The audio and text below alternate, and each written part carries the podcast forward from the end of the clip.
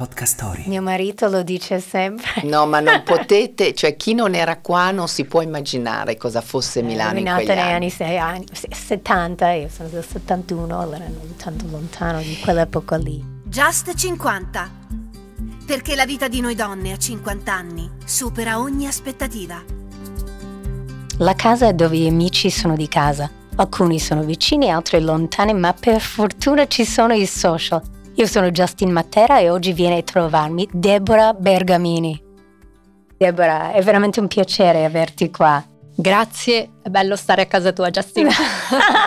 Ma è- sai la cosa bella di, questa- di questo programma? Che veramente incontro delle persone che ho sempre stimato e poi eh, trovo, scopro delle cose incredibili, che ogni persona ha mille sfaccettature. Eh, Hai rotto il, il pollice, Shando? Sì. Che nota. sì, ho una falange rotta e ti accorgi di quanto sia importante il pollice quando ti succedono queste cose. Sì, perché in realtà questi tre non fanno niente, sono questi due che fanno tutto sfortunatamente. Sì. Comunque anche a me è successo sul palco e ho dovuto fare tutto il resto con eh, mignolo così, a 90 bella- gradi. Bella prova di forza per il Bellissimo, bellissimo.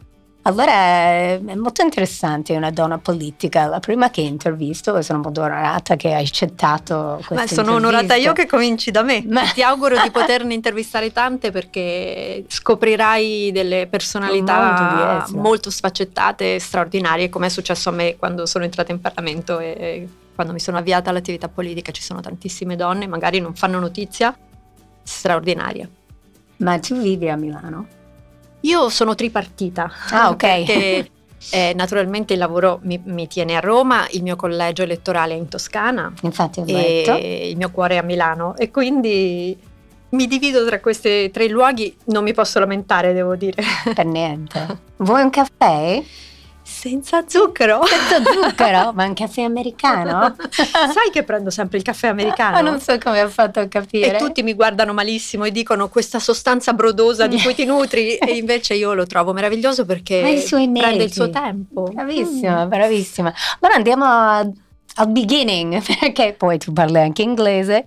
All'inizio, la tua infanzia in Toscana, Viareggio. Com'è? Sì, Com'è la mia stata? infanzia è stata, i primissimi anni li ho passati a Viareggio dove sono nata, figlia unica di due genitori che si volevano molto bene, quindi è stata un'infanzia tranquilla. Poi per motivi di lavoro di mio padre ci siamo spostati prima a Roma e poi a Firenze dove di fatto ho vissuto la maggior parte della mia vita, mi sono formata, ho studiato, mi sono laureata e, e così via. È stata un'infanzia bella, io bambina molto socievole, mi, piaceva, curios- mi ha sempre incuriosito Curiosa. l'altro, sì sì sì. E con molto affetto, devo dire che mi ha dato una grande forza questa infanzia serena, così. Ma avevi tanti hobby? Facevi... Sì, ero molto attiva. Mia mamma voleva che io danzassi, ma io non amavo la danza, mi piacevano più gli sport da maschiaccio, li ho provati tutti, e pallacanestro, calcio. Poi mh, ho deciso che i miei sport erano il tennis e la pallavolo e ho giocato tanto a tennis e giocato tanto a pallavolo. Mi piaceva lo sport, ero una bambina, una ragazzina che nello sport eh, trovava un bel passo con se stessa. E poi mi piaceva da morire leggere, scrivere tantissimo, quindi alternavo momenti di solitudine completa a momenti invece di grande immersione nel mondo. Ma la lettura, qual è il tuo, tuo libro preferito? Hai uno? Mm, tanti, mi piaceva la fantascienza, Ah. perché mi chiedevo sempre, attraverso la fantascienza mi, mi proiettavo in avanti, immaginavo società che non esistevano ma come sarebbero state. Ho letto tantissima fantascienza, da quella più classica eh, come Isaac Asimov, eh, Certo. tra l'altro oggi è tornato Bradbury. molto Bradbury. Poi addirittura mi sono laureata in lettere e la mia tesi l'ho data su un autore inglese di nome Ballard, che era un autore di fantascienza, uno dei più grandi, ma fantascienza cosiddetta sociale, non tanto i robot, ma l'immagine di come sarebbe cambiata l'umanità grazie La alla società, tecnologia. sì. Mi è sempre piaciuto immaginare il tempo futuro. Ma noti che sta cambiando, da- sta andando in quel verso, perché ogni tanto io ho questa, questa sensazione. Guarda, Justin, le intuizioni di tanti autori di fantascienza degli anni 60 e 70, dove la libertà intellettuale era molto maggiore rispetto ad oggi, eh, erano giuste e sorprendente se tu oggi vai a rileggerli quanto avessero già prefigurato della società che stiamo vivendo. Sì, incredibile. È pazzesco. Tu hai studiato, hai detto ti sei laureata a Firenze, però hai avuto una parentesi eh, negli Stati Uniti. Sì, dopo la laurea ho vinto una borsa di studio, se no mai sarebbe stato possibile Sì, per me. sappiamo quanto è costoso. Costosissimo. So- ho vinto una borsa di studio per andare a studiare in questo college che si chiama Smith, eh, un bellissimo college femminile. E quindi sono stata spinta in uno spazio, in una dimensione anche con metodi di studio completamente diversi dall'università pubblica italiana. Certo, Per me è stata l'esperienza più incredibile, più formativa, per me ha fatto la differenza perché stiamo parlando di 30 anni fa, quando non era così comune come invece Di oggi studiare negli all'estero, Stati certo. Uniti. Quindi per me quella è stata una carta, poi nella mia carriera professionale ha valso tantissimo, mi ha fatto la differenza. In quel momento ricordo quando io avevo un curriculum dove avevo studiato e preso una specializzazione post laurea negli Stati Uniti, le persone ci facevano caso. parlavi già l'inglese prima di andare. Sì, sì, sì, ho sempre studiato inglese, mi è sempre piaciuto molto la letteratura inglese, mm, sono legata alla cultura anglosassone, non so nemmeno io spiegare per quale ragione, ma sempre interessato molto. E poi l'immaginario, io sono nata alla fine del 67, l'immaginario delle- dei ragazzi della mia generazione era anglosassone, era la cultura cinematografica, televisiva, americana, anche inglese, la musica, e quindi Sì, era certo. chiaro che fossimo tutti molto attratti da quel, da quel tipo di suggestione. Sì, dalla Scozia che hai detto che si Sì. ispirava alla- al New England, perché Smith e New England Sì. che hanno tante cose in comune. Ma studiare American Studies perché? La borsa di studio prevedeva questo programma speciale di studio per studenti stranieri provenienti da tutto il mondo che volessero conoscere meglio i fondamenti della democrazia americana. Quindi ho studiato scienze politiche, diritto americano, storia americana, letteratura americana. Effettivamente era un programma fantastico perché imparavi, per me che ero già comunque attratta dalla politica, i presupposti della democrazia liberale forse più riuscita, no? Eh. Eh, nell'Occidente. Quindi molto formativo, devo dire, e molto formativo anche il modo di studiare, perché in un contesto Com'è molto diverso? protetto. Sì, molto diverso perché eh, l'Italia è disordine assoluto, caos e, e sregolatezza e genio. Invece lì come studentessa io ero seguita passo passo, mi sentivo sempre molto protetta, tra virgolette, Aiutata, con un sì. cammino di studio molto chiaro, molto preciso. Eh, il metodo funziona nello studio Sono decisamente. d'accordo, infatti sì. spero che i miei figli andranno negli Stati Uniti. Anch'io avevo la borsa di studio, non so se loro riusciranno purtroppo, Ma però sì, ma sì. possiamo sperare, speriamo. Allora, rientri in Italia e eh, la politica quando è arrivata per te? Prima c'era anche la televisione, magari parliamo del giornalismo, comunque Sì. altri passi importanti prima. Sì, sono tornata in Italia, volevo fare la giornalista, ho iniziato in Toscana scrivendo per dei quotidiani, facendo la televisione locale. Poi sono andata a vivere a Parigi, dove ho lavorato come giornalista lì perché faticavo in Toscana, non, non si riusciva Ma a mettere insieme il pranzo con la cena. eh. Gli spazi erano ristretti, si guadagnava pochissimo, io non vengo da una famiglia abbiente, quindi Eh. non- era- era complicato. Ti capisco. Eh, in Francia ho avuto fortuna, sono stata, ho potuto lavorare lì e poi dalla Francia un, un vecchio collega giornalista di Firenze mi chiamò dal- a Londra perché Bloomberg stava aprendo le televisioni e feci un colloquio a Londra e quindi da Parigi poi sono andata a lavorare per, per Bloomberg a Wow! Londra. Potevi anche andare a New York, tornare a New York. Ho rischiato, ho rischiato Comunque di, è stato di un grande sindaco. Io Sì, sì, l'ho sì. apprezzato tanto perché era un businessman. Allora... Aveva un pragmatismo incredibile, una grande visione della città e ha fatto molto per New York, sì, Sì, sì, moltissimo. allora torniamo comunque noi, torni in, eh, in Italia e Sono tornata in Italia perché quando ero a Londra, ehm, come reporter di Bloomberg, ebbi l'occasione di intervistare negli studi di Bloomberg Silvio Berlusconi, che non conoscevo, non ero una berlusconiana, mi interessavo di altri argomenti, eccetera. c'era anche all'inizio. Sì, ah, beh, No, insomma, no, era 99, era, sì, già, era già- già avanti, sì, sì, era venuto a incontrare la Thatcher a Londra e Ah, fece sì, delle wow. interviste. e, Con tre nomi a caso. sì, esatto. Esatto. Margaret, ok. Margaret. L'intervista fu un'intervista simpatica, nell'inizio mm, eravamo tutti e due un po' diffidenti, poi invece l'intervista fu una buona intervista da un punto di vista giornalistico, io tirai fuori una notizia, mi interessava per, ovviamente per, per Bloomberg e Berlusconi ebbe la possibilità di spiegare le cose che voleva spiegare e quindi mi disse lei è molto brava, è molto professionale, le chiederò di venire a lavorare nel mio staff. E io poi lo ringraziai, non ci pensai più. Eh, anche perché avevo altre cose Certo. su cui stavo lavorando. E invece, incredibilmente, fui contattata dal suo staff eh, che mi disse che appunto lui voleva allargare un po' la, la cerchia dei suoi collaboratori. Quindi ho fatto una serie infinita di colloqui tra, venendo da Londra, tra Milano e Roma. E alla fine eh, ho iniziato a lavorare per lui consulente sua. Io non lo conoscevo, l'avevo visto solo in, quella- in quell'occasione eh, di intervista. E, E com'era?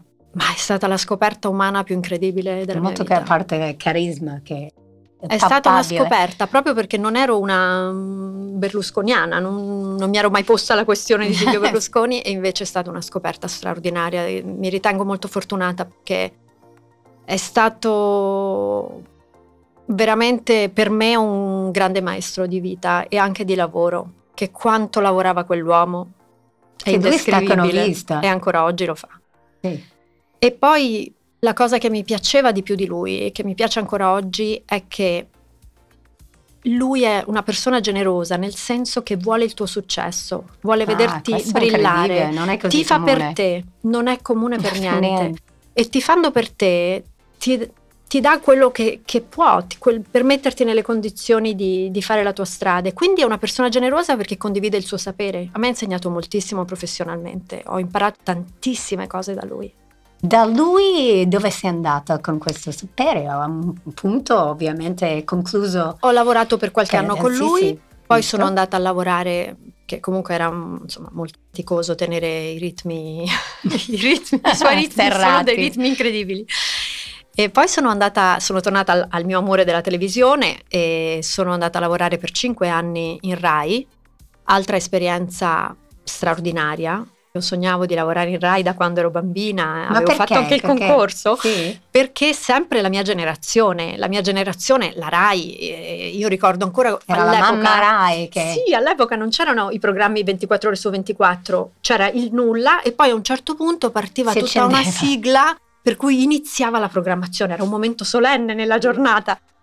Eh, la fascinazione che ha avuto il servizio pubblico radiotelevisivo nelle generazioni scorse è unica e quindi era un mito l'idea di poter chi amava il giornalismo, per chi amava la televisione.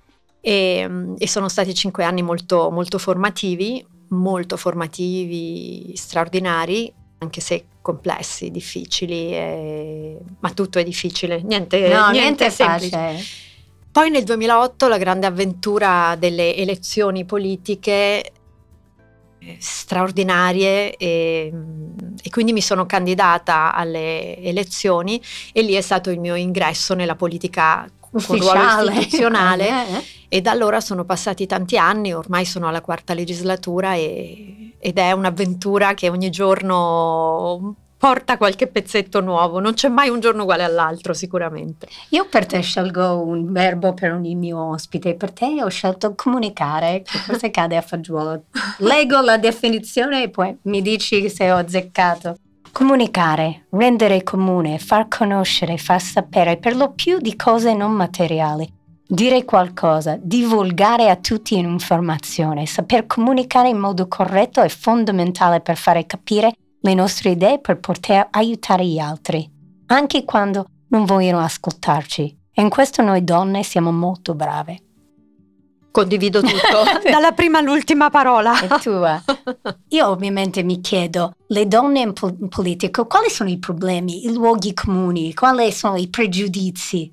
E poi, Ma ci- sono gli stessi che, che valgono per qualunque altro ambito eh, delle, dell'attività sociale, dell'attività lavorativa. Le logiche sono identiche, soltanto che tutto è molto più esposto, eh, perché la politica è sotto i riflettori tutti i giorni ed essendo molto più esposto può diventare più eh, facilmente grottesco o comunque tutto viene esacerbato, viene Certo. esagerato.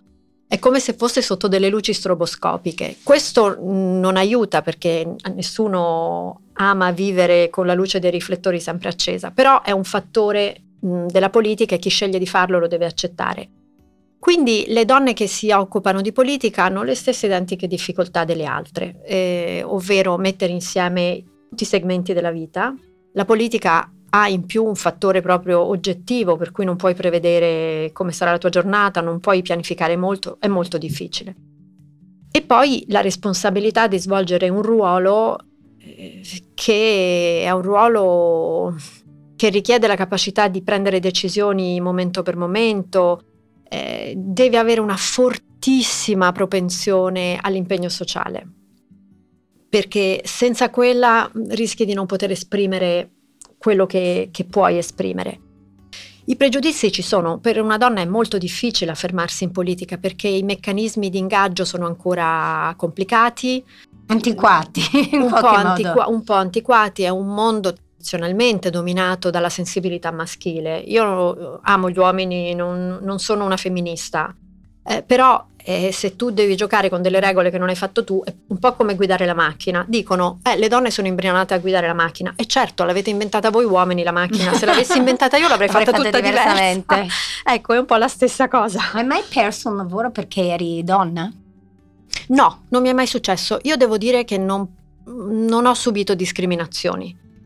E, mm, ho un- sempre avuto un rapporto molto sereno eh, tra il mio essere donna e il mio voler fare strada, volermi guadagnare il mio pezzetto mm, eh, di, di strada nel- nella storia.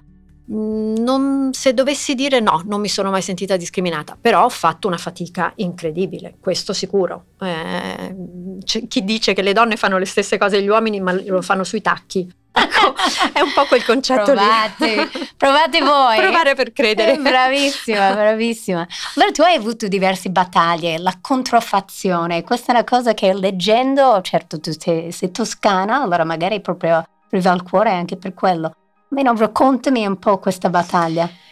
Sì, la- mm, il lavoro sulla contraffazione che ha fatto il Parlamento italiano credo che sia uno dei fiori all'occhiello di- dei tempi recenti eh, ed è abbastanza unico nel mondo. Del resto, eh, se c'è un paese che può dire la sua sulla parola qualità, è l'Italia e credo che dovremmo tutti avere il compito di dare il nostro contributo per salvaguardare questa grande capacità che noi abbiamo di sapere che cosa è di qualità e che cosa non lo è, di saper distinguere e di batterci per l'eccellenza, perché per noi la qualità è eccellenza. Quello che stiamo vedendo oggi eh, sul fronte dei beni di lusso, de- dell'abbigliamento, del cibo, persino dei medicinali, ovvero un grossissimo fenomeno di contraffazione che vale miliardi e miliardi di euro nel mondo. E l'Italia naturalmente è una destinazione di contraffazione naturale perché fa cose belle e buone, va contrastato con tutte le forze. E per questo dico il Parlamento ha fatto un ottimo lavoro con una commissione d'inchiesta contro la contraffazione per contrastare questo fenomeno e dobbiamo saperlo fare anche all'interno delle sedi europee, dove il concetto di qualità come eccellenza, diciamo, è meno forte. L'Italia su questo deve fare la sua parte, non deve derogare, siamo capaci di affermarci attraverso una tradizione, una cultura della qualità che deve diventare anche degli altri, non il contrario. Parliamo dell'età. Questo si chiama già 50, era inevitabile. Naturalmente. Naturalmente, ma diventando più grande, per non dire invecchiare, perché non mi sento io vecchia.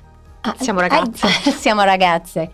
Eh, tu noti de- diversi problemi che non avevi quando eri più giovane nella politica, nella televisione, nella comunicazione. Ma certo, è una stagione della vita in cui ti trovi intanto a pensare cose che non immaginavi di dover mai pensare prima, quindi il rapporto con te stessa cambia, perché la prospettiva della tua vita cambia naturalmente. E quindi cambia il tuo approccio alle cose, ai problemi, forse diventi più morbida, come se Diplomatica. una specie di saggezza permeasse Zen, zen. le tue azioni che prima non avevi perché prima salivi sulle barricate per difendere i tuoi desideri e, e le tue idee.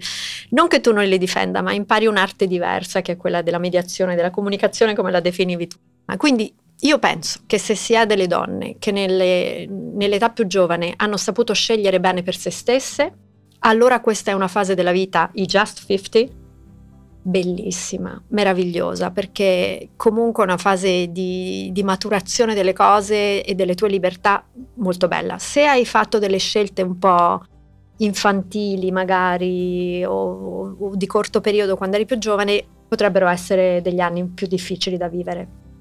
Io sono abbastanza contenta, ripeto, farei tutto diverso, però sono abbastanza contenta perché sono sempre stata una persona molto responsabile fin da, fin da piccola e sono sempre stata molto attenta a dove mi portavano le scelte che facevo in quel momento. Non sono mai stata una mm, eh, così un po' incosciente. Eh, Certo, non è una vita particolarmente forse brillante di grandi picchi, però è una vita che mi porta oggi a pensarmi una donna comunque abbastanza contenta di sé, abbastanza serena, abbastanza contenta del rapporto col mondo. Tu hai scelto la canzone, una canzone di Grease, Hopelessly Devoted to You, che cantava Olivia Newton-John. Perché?